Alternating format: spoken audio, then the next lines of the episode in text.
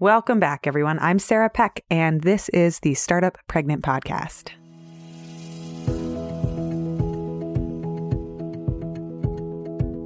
What is it actually like to take maternity leave as an entrepreneur, especially if you are a female founder? Many of you heard Vanessa Van Edwards join us on the show in January for episode number 96. When we last talked, she was 34 weeks pregnant and she was heading into the final planning and preparation around setting her business up for maternity leave and, of course, welcoming her baby to her family. Well, she had her baby in July, and when her episode went live a few weeks ago, I reached out and sent her a note and I said, How's it going? How did everything turn out? And are you interested in doing a follow up interview and telling us and taking us behind the scenes to share what your maternity leave was like? Well, first, our email autoresponders talk to each other for a little while since we're both coming back online and we have new young babies. Her baby is now seven months old. My baby is four months old. But we successfully got an interview scheduled. And in today's episode, Vanessa comes back and we talk about her birth, what it was like, and whether or not it was what she was expecting. We also go into the part about postpartum that no books are talking about and what nobody tells you about those first few weeks after you have a baby.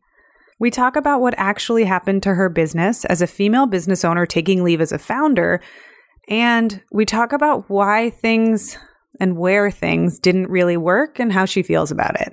And then we also dive into the nitty gritty of when she actually went back to work versus when she wanted to go back to work, which are two very different things. And uh, so many female founders and business owners and women in general who are navigating maternity leave and their postpartum period and pregnancies often don't have a choice about when they go back to work or they go back to work when earlier or later than they wanted to. And it's a really tricky puzzle to figure out. So we're going to talk about her story and what worked and what didn't work. Thank you to Vanessa for taking the time with a young one to come back on the show and record this special follow up episode. Without further ado, let's get into the episode. Welcome to the Startup Pregnant Podcast, where we talk to creative leaders about what it means to be an entrepreneur and a parent. I'm your host, Sarah K. Peck. If you live in the United States, you are entitled to a free breast pump with your insurance, but navigating insurance and paperwork can be such a pain. Aeroflow Breast Pumps, the sponsor of this episode, is a company dedicated to making the hassle of getting a breast pump a lot easier for new mamas. If you are a new mom or even a second time or third time mom, Aeroflow has a ton of resources for you about breastfeeding and pumping and navigating the transition back to work all on their website. If you head over to aeroflowbreastpumps.com slash startup, they can quickly and easily help you qualify for a free breast pump through your insurance. I just used them for my second baby and it honestly took just a couple of minutes to go online and, and enter my information. They ran all the checks, they set up the dates, they sent me an email, they said you're eligible. And then when my eligibility window came up, they went ahead and they shipped it right out to me. So it was super easy. It was such a relief. There is enough to do when you are prepping for a new baby, and having somebody like Aeroflow breast pumps on your team is really helpful. The link's in the show notes, and it's also on our website too.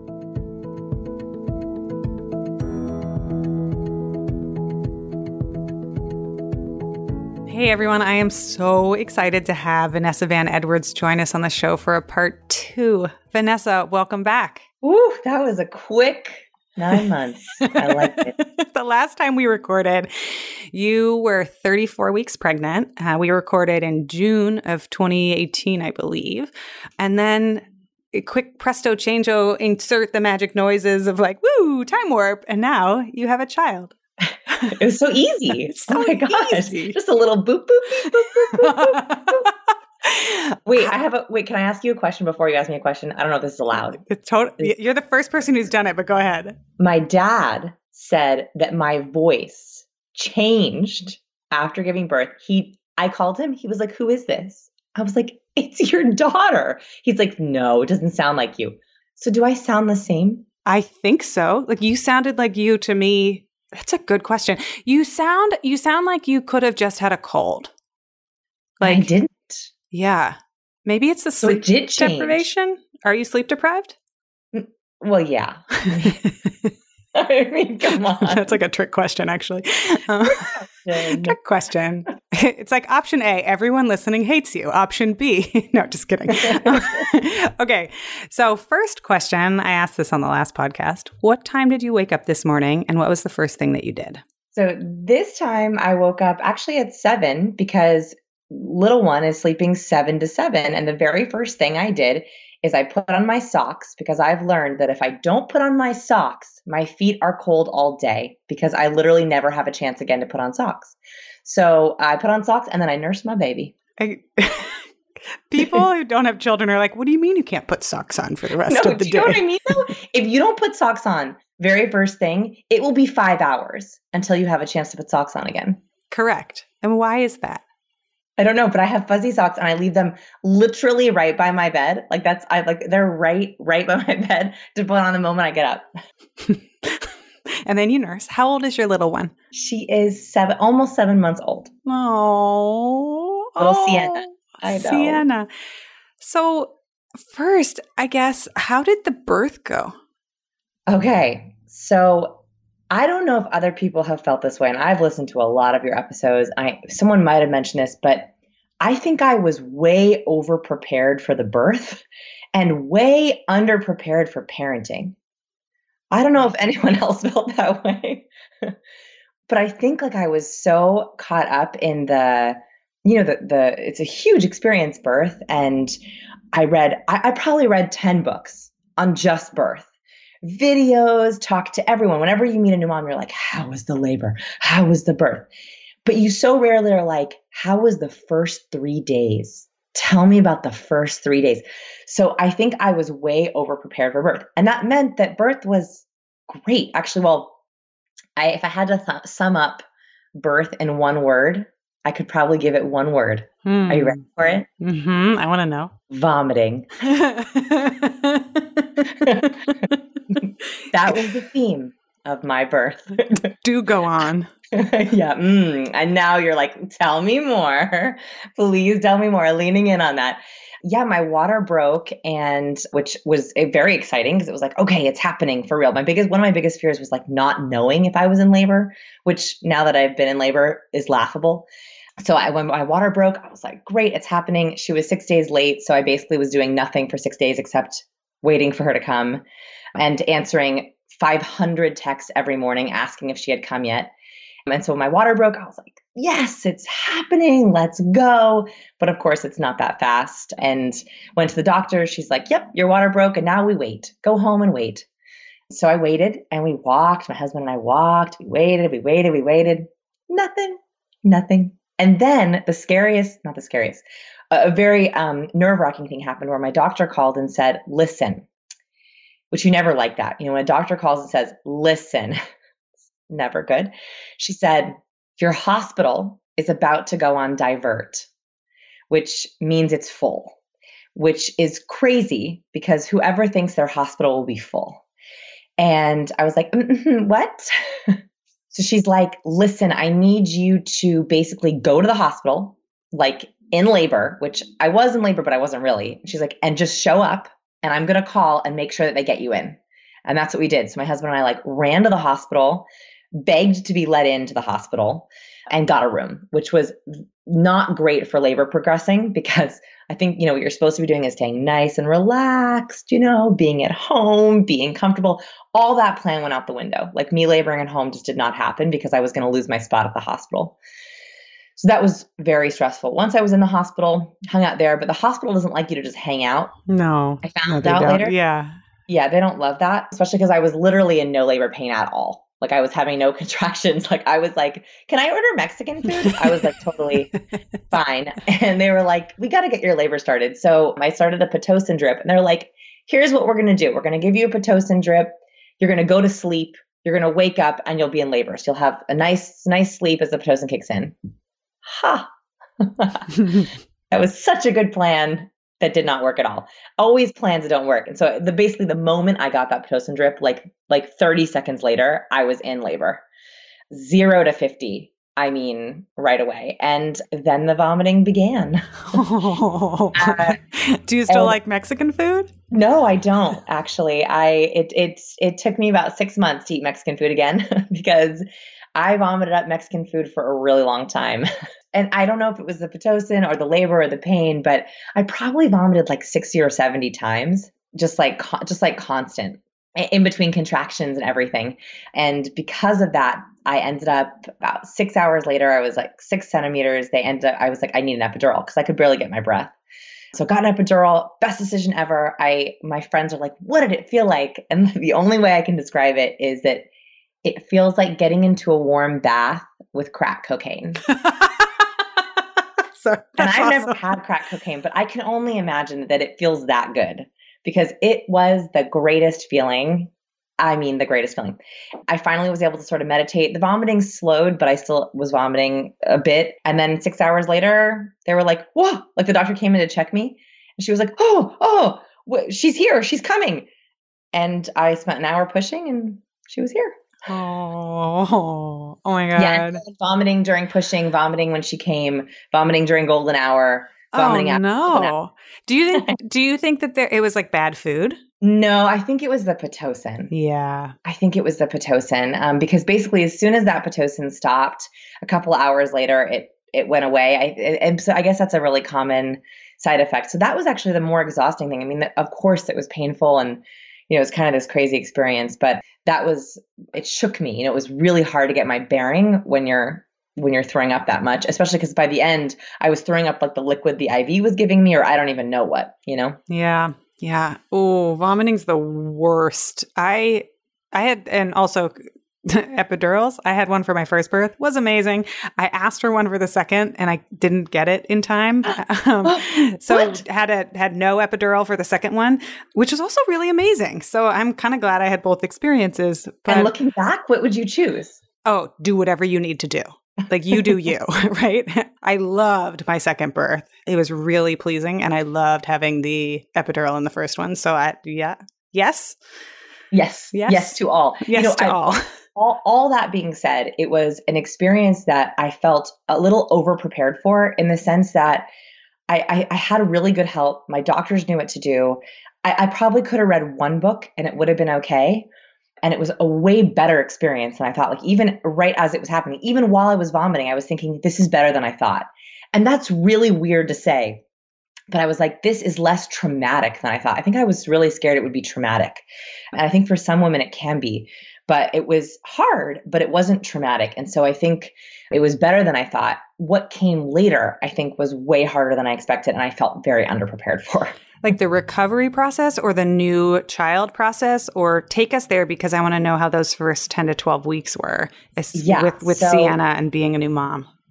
That I got really angry at like week two or three. And what I was angry at was that I had read all these books. I had quote unquote done all the research and I'm a researcher. So I was like, great, like I have all the knowledge. I like I know the way. And I felt I felt like no one had explained this part to me. And I actually went back to some of the books I had read and I noticed something that I didn't notice when I was reading them the first time, which was most of the books I had read said, after the first few weeks, you and your baby will after the first few weeks, feeding will be. After the first few weeks, your baby and sleep will be. Yeah. I hadn't noticed that most of the resources I had and that I think that are out there skip the first two to four weeks. And that was, that really threw me. So I expected, and maybe this was totally naive, but everything I ever read was said basically the same three things. One, is your baby is going to need to eat every two to two and a half hours. You're going to be on a constant rotation. Two, you have to do feeding, sleeping, changing, repeat. Feeding, sleeping, changing, repeat. All the safe, safe sleep guidelines over and over and over again, right? Baby needs to be on their back, on their own, in a bassinet, next to you, or in a crib. in their own room, but ideally next to you, right? All the all the recommendations. And I heard those same things over and over and over again. What I didn't hear is what actually happens in the first three weeks is completely different for everyone. And you might not have a baby that gets up every two to two and a half hours. And you might not have a baby that sleeps everywhere eh, on anything. And so, what I didn't realize was that I was really expecting the hard part to be the two and a half hour grind. That was actually not what happened for us. Sienna wasn't on a two and a half hour schedule. So, for her, she actually was sleeping pretty well at night. She was doing like four hour stretches right from the beginning at night. Amazing. Mm-hmm. But, but would not sleep on her own ever. Didn't matter the swaddle, didn't matter the expensive jiggling bassinet, didn't didn't matter. She wanted to be on a body all the time. And no one, I felt like, and maybe if I had been warned, that would have scared me. I don't know. But I literally had, I never even knew that was an option. And so what happened was, is we would go to put her down, like literally even in the hospital, like have her all swaddled with a little hat on. She just nursed a little bit, put her down, awake, hold her asleep, put her down, awake. And then all the recommendations say you can't sleep with your baby. In fact, in the hospital, we were so tired by the second night that, and she would not sleep on a bassinet that I was holding her in like she was I had her laid laying next to me in the in the hospital bed with like a like a big blanket between us so that she could kind of feel my presence and she and I were both sort of asleep like finally and the nurse came in and said what you're doing is extremely dangerous you cannot sleep with your baby. It's very dangerous. You have to put your baby down. And I'm like, my baby will not sleep in the bassinet. And she's like, yes, yes, the baby will. You just have to train the baby to do that. And so I was faced with this horrible guilt and challenge and that the my Sienna wouldn't sleep if she wasn't on a body, but we couldn't sleep if she was on us. And so it, the first four weeks of her life were literally begging people to come over and trade me so that I could get sleep when she wasn't sleeping on me. Yeah. Because she would only sleep on a body. Right. Oh my gosh. I didn't know what to do. And like even now, like looking back, I still don't know exactly what I would do. And then as I was talking to moms about this, a lot of moms were like, oh, yeah, that happened to me. Or oh yeah we had that for a, a, few weeks. Or oh yeah we had that during sleep regression. And i'm like well what did you do? And some moms are like well i just slept with her and we slept together. And i'm like but that's quote unquote dangerous. And it opened up this whole world of things that authors won't put in books because it's a liability and uh, nurses and doctors won't recommend because it's not official recommendation and just being left with I don't know what to do. I'm either going to be dangerous and sleep with, try to sleep with my baby, or stay up all night so that she can sleep on me. So, what did you end up doing? Bringing in a rotation of people. That that's literally was the only way. I begged in-laws, parents. Uh, so it was like a rotation. It was like me, my husband, my mom, my dad. Me, my husband, my mom, my dad for weeks. It was the only way that I felt like we weren't breaking some rule. Yeah horrible. It's so it's so hard. I what you said those first few weeks. I think there's so much that people don't talk about. They might talk about the lochia and the bleeding that you're gonna like what your mm-hmm. your body goes through because yeah. it's like you're gonna have the world's longest biggest period ever for four weeks. Don't be surprised. Like hashtag yeah. by depends. But yeah that early part is hard because every baby is different. And i know a lot of people that ask me for advice about how to plan for their maternity leave. I'm like you just we don't know what kind of baby you're to have. And once you know the kind of baby you have it all depends. And some babies just don't want to be left alone.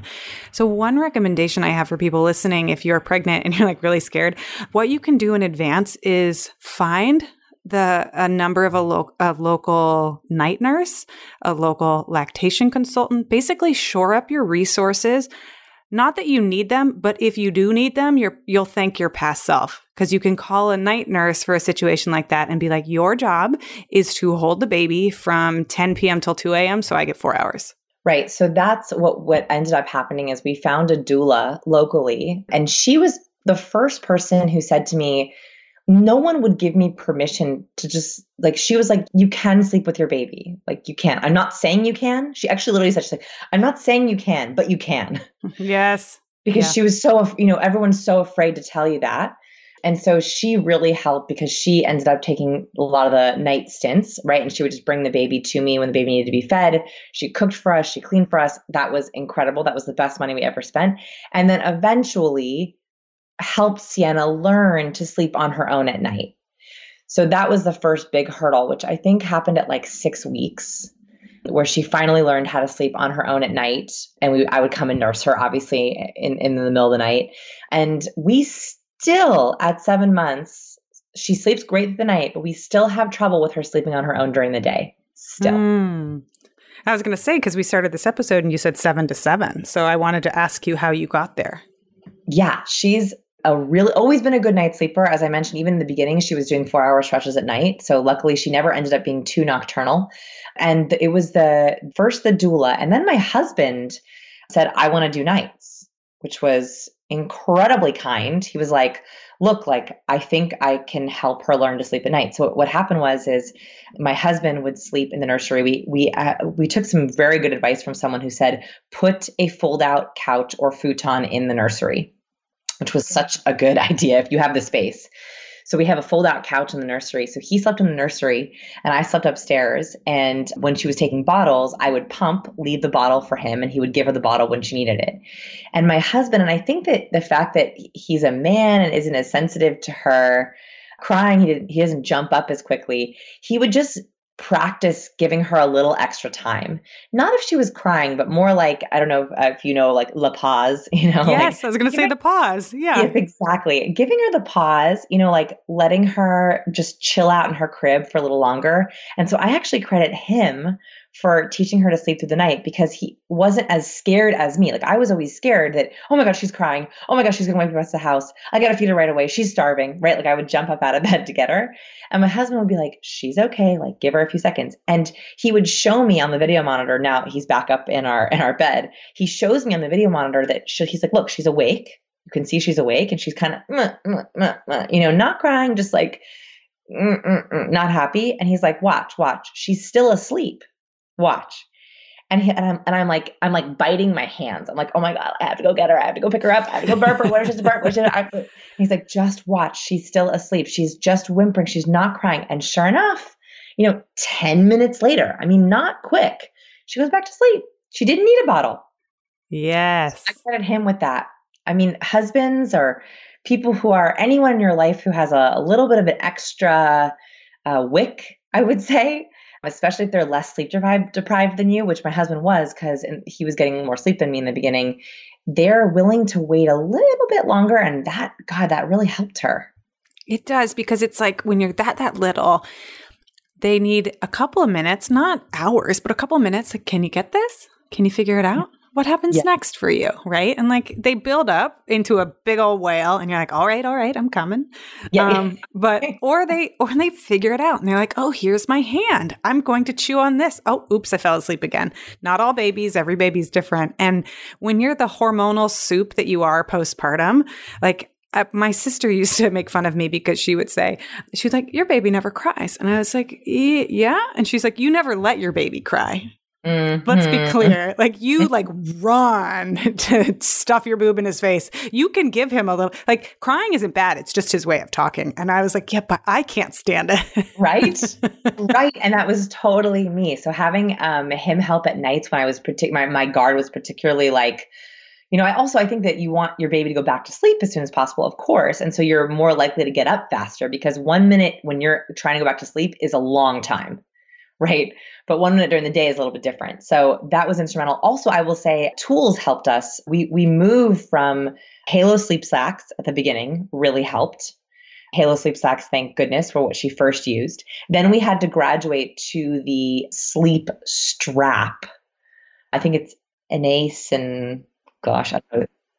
It's it's so it's when they when she was kicking a lot, you couldn't use the entire sleep sack, you had to use a sleep strap so that she couldn't start to roll herself over.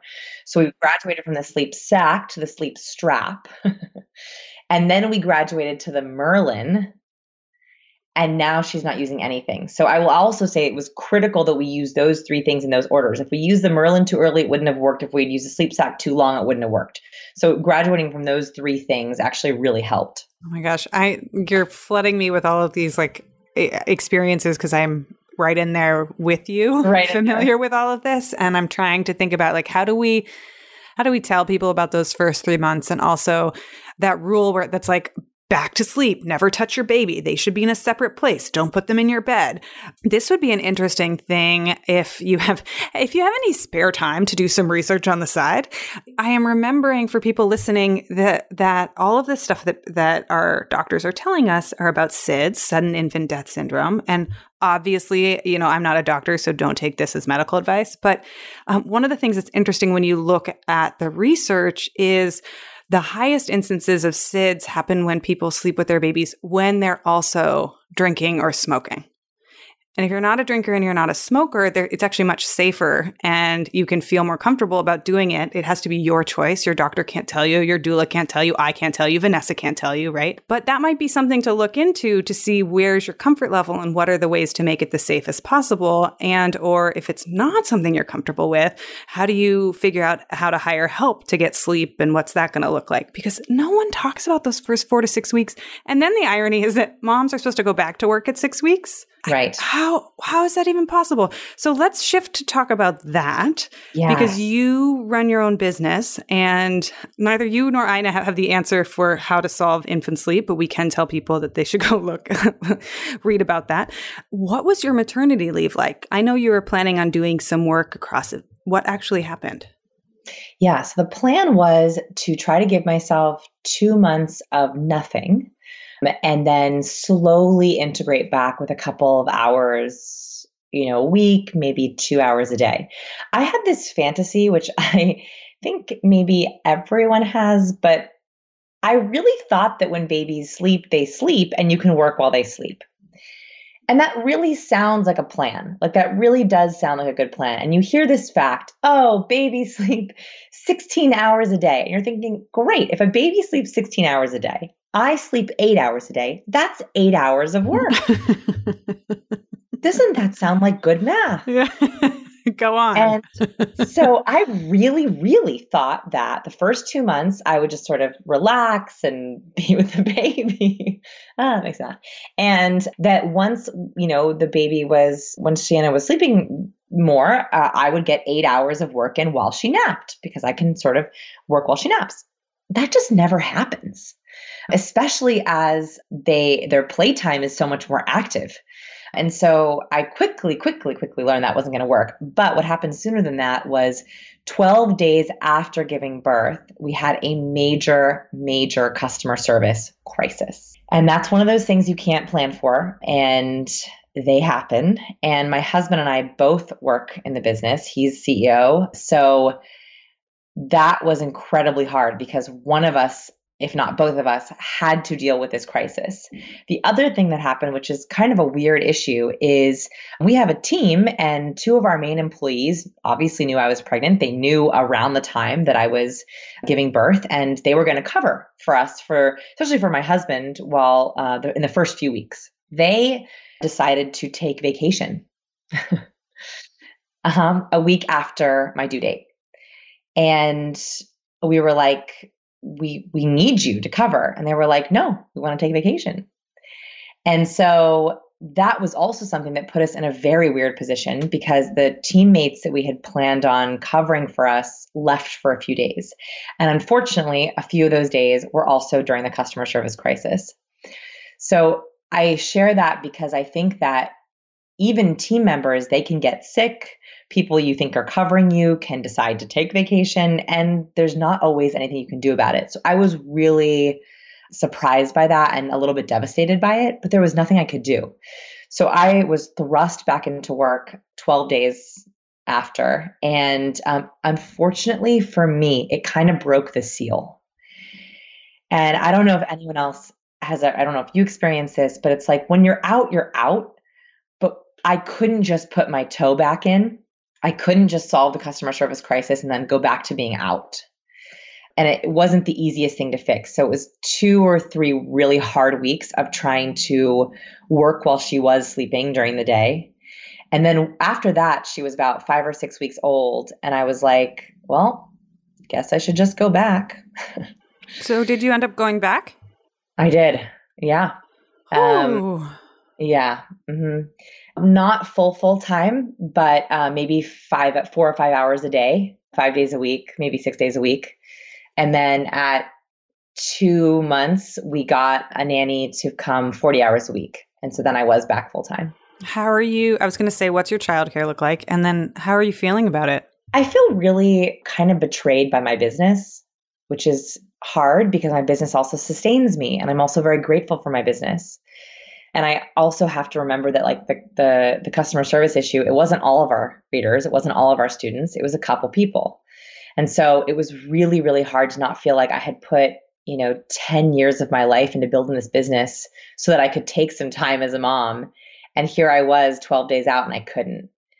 So I felt just really, really betrayed by, I don't know, like, yeah, like like the business doesn't have a personality, but in a way it sort of did. And even now, I look back and I'm like, I'm so grateful the business pays the bills. I'm so grateful for all the opportunities the business gives me. But it also has, it brought me back sooner than I was ready. Like I was not ready and I had to be back. And there was nothing I could do about it. Business, you're such an asshole. I know.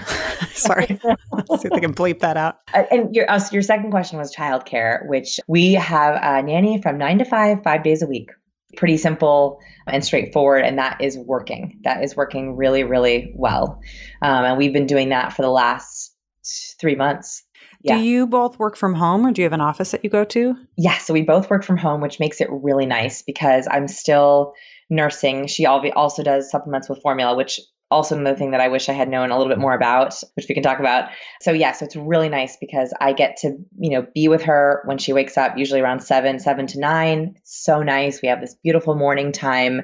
I don't have to get dressed and ready. You know, I kind of eat breakfast with her.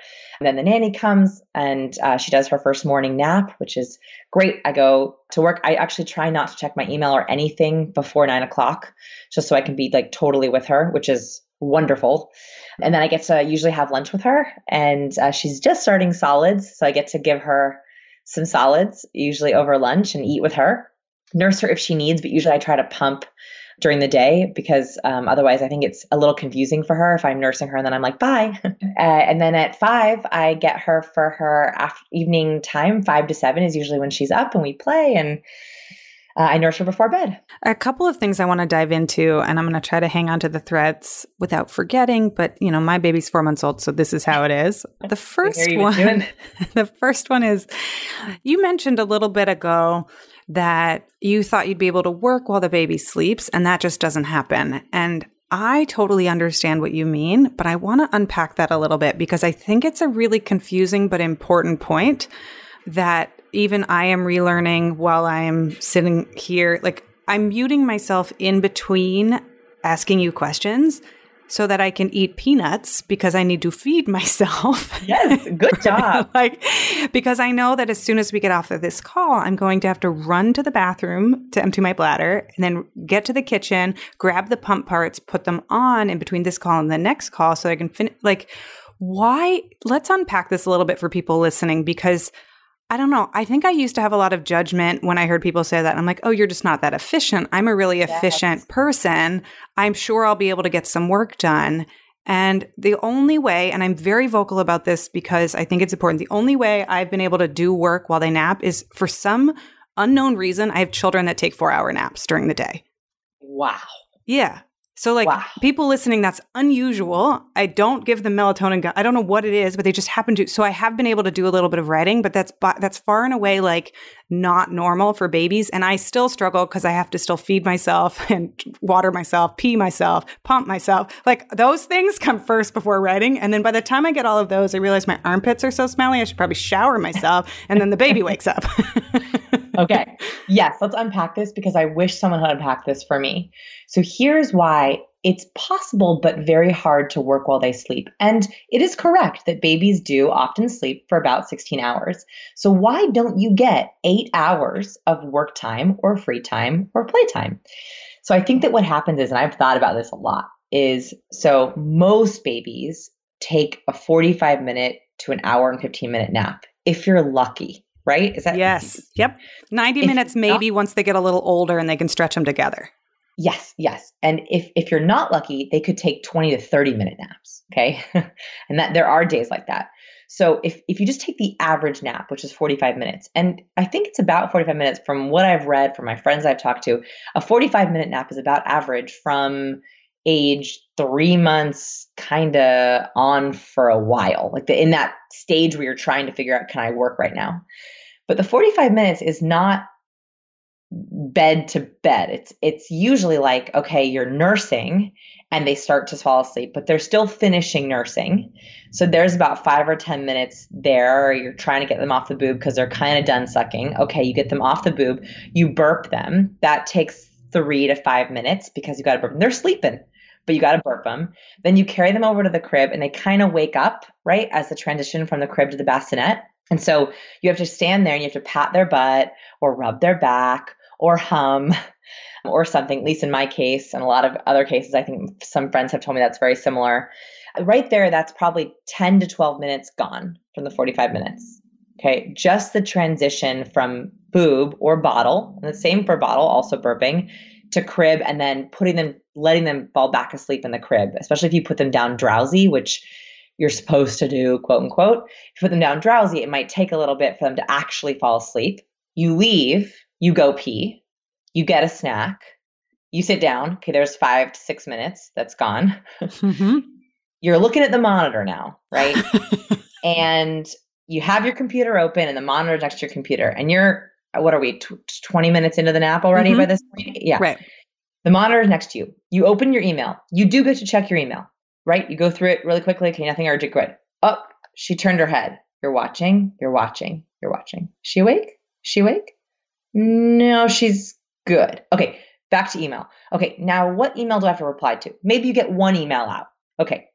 Then now she's mer, and you have to go back in and pat her butt. pat her butt, pat her butt, pat her butt, pat her butt, pat her butt. Stay the fuck asleep. pat her butt, pat her butt, pat her butt, pat her butt, pat her butt.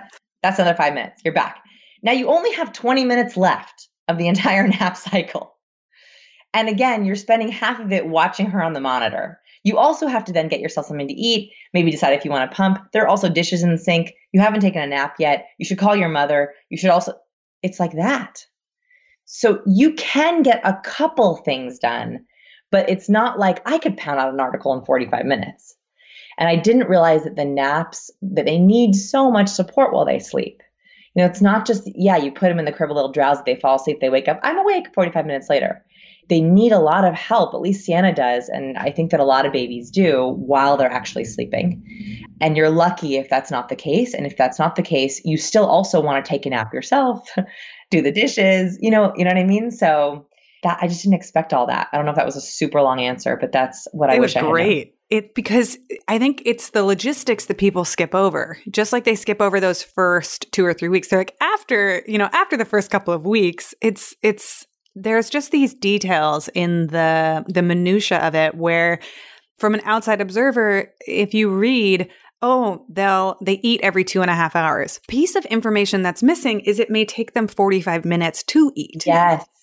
And yes. and then you only have about an hour and a half in between feeding sessions and you are stuck in the bed for those 45 minutes while they're eating or wherever you're sitting and so you you may have to really really use the bathroom so you finally get your kid to sleep and you've got that window in between where your kid's going to be asleep for just a short period of time and you have to run and get stuff. And then you're like how did i get back to feeding them again so quickly? Because it's it's not like you you can't unload your breast milk or formula into them in zero time. You have to it takes time to put the food into the baby. So right. yeah. And, also and and we we are lucky that sienna is a very happy baby. She never went through witching hour. She doesn't have very cranky periods. We're lucky on that. I have many friends who also have periods in there of just cr- crying and upset and you know just needs to be soothed because they're because they're upset. And i i couldn't imagine adding that on top of it with the whole two and a half hour cycle. Yeah I mean, when they come out, they the transition to the world as a newborn is so challenging and so hard and their nervous system is so little that they are like they literally are clinging on to us and holding on to us because they're trying to get established. And some babies have like vertigo problems or they have reflux problems or eczema or whatever it is where they're just like not ready or colic. The world is not yet they're not quite situated in it yet and they need all of you all the time to help them for those first 12 weeks and i know people who who say like well i'll just work when the baby sleeps and i'm like ooh please yeah. don't make that your backup plan like yeah. like come up with a different plan if that works awesome but don't plan on it or count on it because this is going to be really brutal for you if it doesn't work yeah and also i don't the other thing i didn't realize and forgive me if this is like too like wooey wooey is I thought that giving birth was the most adult thing I could do. Right? Like being a mother is the most adulting thing there is. In my opinion, I thought that's what I thought. What I didn't realize is that while it is true that giving birth is very adult, taking care of another human being is the greatest and most honorable responsibility we can have, giving birth and parenting is also very, very regressive for mothers. What I mean by regressive is that as a new mother, you also go back to your baby time. In the sense of all of a sudden, there's no more, if you look at like Maslow's hierarchy of needs, Maslow's hierarchy of needs is like food, shelter, and then you go up to like the self esteem and leadership and motivations all of a sudden, while you're pregnant, you're in the top of Maslow's hierarchy of needs. You're thinking about dreams and values and goals for your baby and meaning with your partner, and you're in deep love and you're grateful. You're at the very top of that triangle. The moment you give birth, the, the triangle is cut in half and you go right back to the bottom, which is Am I getting enough food? And the answer is usually no, you're not eating enough. Am I getting enough sleep? Are we all safe and taken care of? So all of a sudden you go to the most regressive state, which are the states that you also had as a baby, and you're a beginner again. So, just like your baby's a beginner at eating and sleeping and living, you're a beginner at eating and sleeping and living for them and for yourself.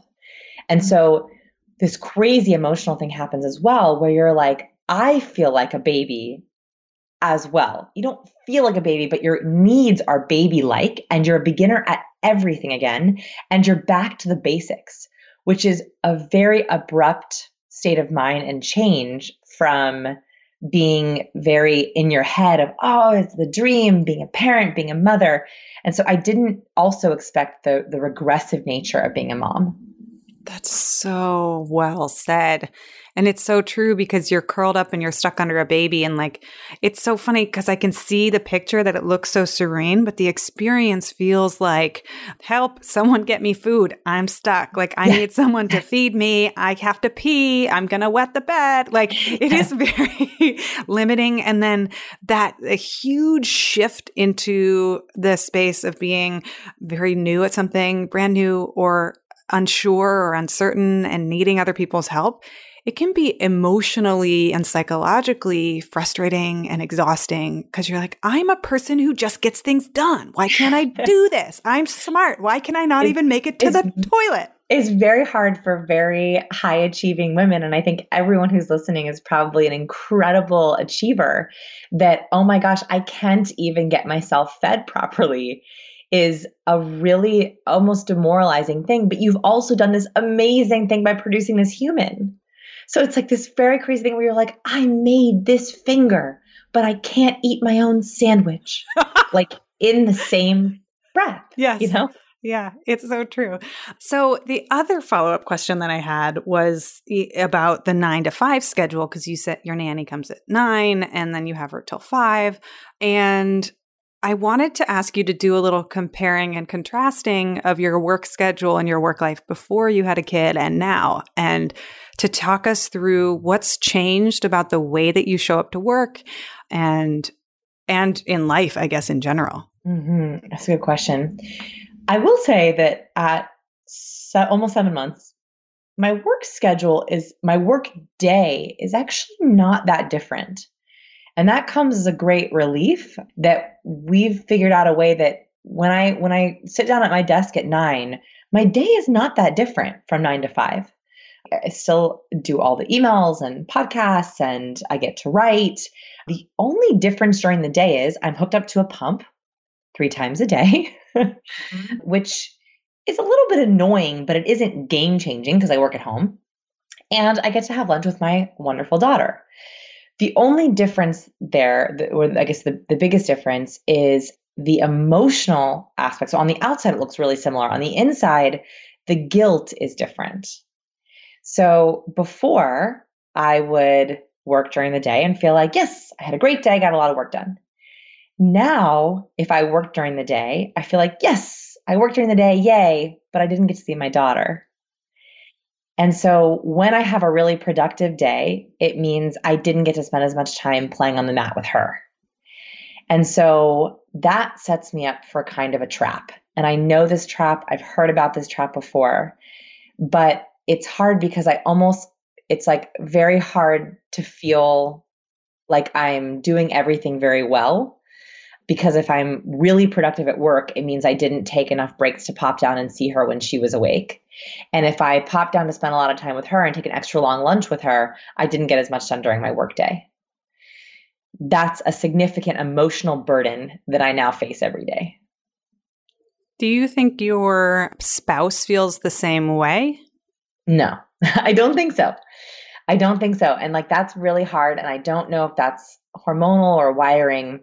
He feels like, and he is right about this too, by the way. I think that he's right that as a man being able to work at home, he gets so much more time with her than the average working dad. And so in his mind, it's like amazing. It's an amazing setup because he's like, I can see her before work. I can see her when she plays on the mat. I can pop down whenever I want and see her. And so for him, it's like, I'm so lucky. I can work and I can see her whenever I want. I can take her to a pediatrician in the middle of the day if I need to. I can like, you know, give her a bottle if if I feel like spending some time with her. And so for him, he's comparing himself to something different. I think Working dads are comparing themselves to other working dads. Working mothers are comparing themselves to stay at home mothers. Mm-hmm. And that is a major difference. So how do you reconcile with it? How do you how do you deal with it, feel it, experience it? I don't know. I think that the best way that I've been able to lower the guilt a little bit is to know that she's getting at least different and maybe even better stimulation from our amazing nanny. So I know that our nanny plays games with her that are different than I do. She does sounds, she does textures, she does different things that I do than when I'm with her. And so I I, I'm like, okay, at least, you know, she loves this person. Our nanny takes wonderful care of her. And she gets an experience of a different kind of caregiver for a few hours a day. And I will say, our nanny is far better at putting her to sleep during the day than I am. So the one way that I like the salve, like the balm I give myself, and I'm like, oh, I'm not spending enough time with her today, is she has someone who is prioritizing her sleep and that lets her sleep way better than I do, and is giving her different kinds of experiences than when I'm with her. And I'm also extremely grateful for my time with her because I didn't get to spend the whole day with her. Those are the things I tell myself over and over again. I don't know how long that will last, but they help right now. Yeah. Oh, it's so hard and so interesting. And At the time of this recording, my little one just started daycare yesterday, so oh. I feel all the feelings. I like they asked me, they're like, "How are you doing, Mama?" And I was like, "Don't ask me that. I'm gonna cry." Um, and they're like, "Oh, do you want a hug?" And I was like, "Definitely not." because then yeah, I'm exactly. like really. I like if I see her the way our house is set up is like the kitchen is kind of off to the side of her play area, and sometimes I just sneak downstairs because I don't want her to see me and get like sad, and then I get sad and then she gets sad, which is like horrible because I'm like, oh my god, I don't want. I feel bad. I feel bad. I feel bad. Like she's having a good time playing. I don't want to come in and be like, hi, bye. Because she's like, why would you do that to me? yeah, and that's actually this is a weird thing, but like Two things I wish someone could tell me, and of course, no one will. One, does video calling confuse them or help them? like, I have to do my very first business trip coming up away from her, and I'm very conflicted on if I video call her, will that help her or help, or is it just, is it selfish of me? Will it confuse her or will it help her? And two, is saying hi bye during the day better or worse? Like, does she want to know that I'm just one room away? Or does she not want to know that I'm one room away? Great questions. I may have to have you back to ask you these anyone later. Know, anyone know the answer to those questions? Because as a mom, you're like, should I be just popping down every hour or so so she knows that I'm here and I'm with her and like, you know, she can, I, I'm not far away? Or is that like, is she confused by that? I'm of the ignorance is bliss kind of stance okay. where it's like, it's, I imagine that it's hard to tell the difference between time. And if they're happy and content and they're there for an hour or three hours, whatever it is, they're happy and content. And like we do it, there's our needs and there's their needs, right? So, do, when, do you ever have the feeling? I don't know if you've ever experienced this, but like I, one of the other like emotional things that I feel like I deal with on a daily basis as a mom, which is very surprising, is she is so amazing. And I feel like so kind and patient. She's so patient. Like, I feel like she's like, gosh, mom, catch up. Like, I feel like she, she's so patient. I feel so grateful for her. And I almost feel like, you know, I'm I'm doing her a disservice. Like she's so awesome that I'm not living up to her expectations and needs and that I feel just like lucky to have her and I wish I could keep up with her. And that's that's a, a really crazy feeling because she's a baby, but I feel like I'm so lucky to have her, and I um, I just don't want to disappoint her. Yes, like I just want to cry, but like that's how I feel. There's a Montessori book that I read. I don't remember the name of it right now, but it talks in it. Maria Montessori has a couple of quotes, and she talks about how our society gets children backward, and we tell the story that children need adults, like children are these needy, clingy things and they need caretakers and they need these humans to help them survive.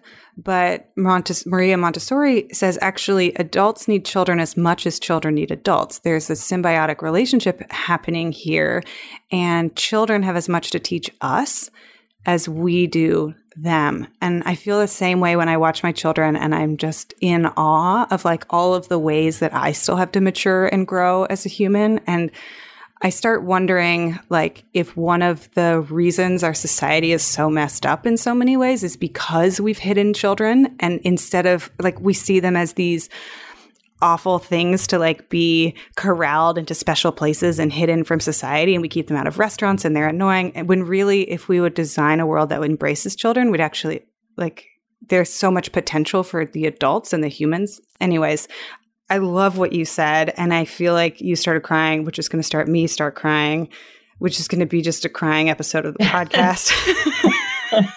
For everyone yeah. listening, hormones. uh, yeah. Knowing what you know now, having gone through the experience, if you could change anything about like your journey into parenthood or about your business or even I don't want to ask you if you're going to have children, more children, because I hate that question. But like in a hypothetical world, if you were going to do this again, what would you do next? I think about that like almost every day. And the reason I think about that is because I want a second baby. And that makes me think like for every milestone, basically, I'm like, how will I do this next time? How will I do this next time?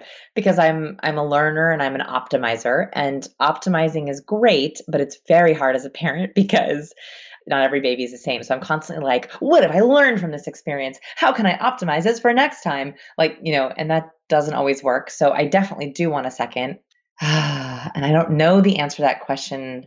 Well, I know some answers. I think that the biggest thing is it was absolutely correct to go in with the spirit of, I want to try to take two to three months completely off. That was wonderful because that helped me have a little bit of freedom in the beginning. If I knew I had to go back early, it would have been even harder. At least I had my content calendar filled for six months. At least I had told everyone I won't be back for a few months.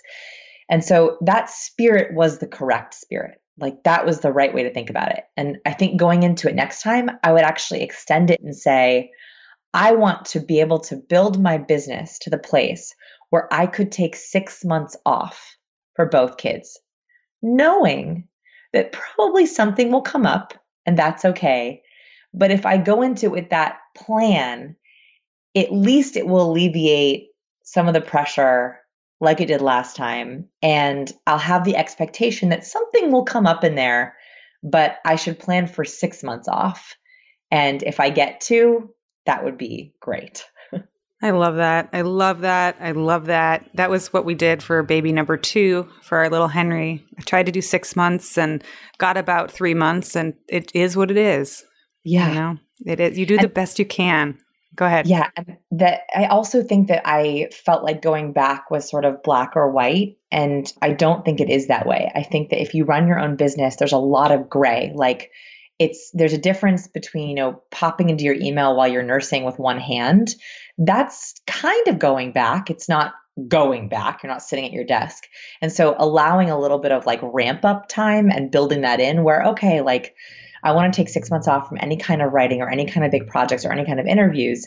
But if I want to start to check emails, the, emerg- emergency emails, the important emails at two months, okay, I can start with that ramp up. If I want to do a couple of you know team calls at three or four months to check in okay so like th- th- it's not just black and white i'm back or not especially i think as as entrepreneurs it's there almost is no black and white back or not Yes, yes.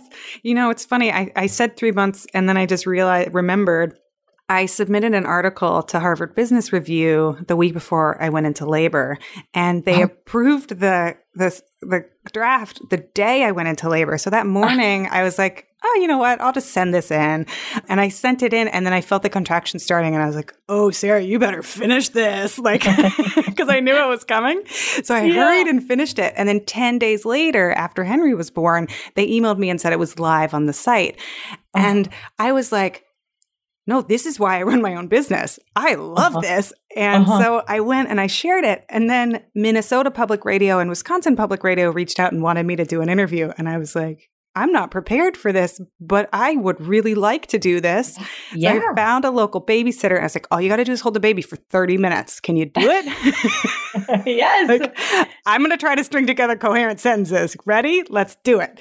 And like, that's creating the space to be able to say yes to the life you want. God, it's hard. It's hard AF and it's messy and and it's messy. I think that that's really the bottom line is going back and working is not going to be as I don't think for most people as clear cut as I went back at 6 months. I don't think we we have that luxury. It's going to be a little mucky and messy, but I think that also is a real benefit of owning our own businesses. Vanessa, this has been amazing. Thank you for being so transparent and sharing so much of the journey. I love hearing the inside even though I do not love that the hard parts. I'm so grateful that you shared. Oh gosh, my pleasure. Sorry for getting a little teary there at the end. And all everyone listening, thank you for your kindness and support. And I got some great reach outs from the last interview. So thank you so much. And you know, I always say this and I mean it. Leave us a review on iTunes if you like our show. It takes a few seconds and it really does help us a lot. If you want more of what we're talking about, go over to startuppregnant.com and get on our email list. We send out a weekly newsletter with time saving tips for parents and entrepreneurs. And I always include a weekly gadget or tool or something awesome that we've stumbled upon to help make your life just a little bit easier. And as always, you can reach out to us at hello at startuppregnant.com. We love hearing from you.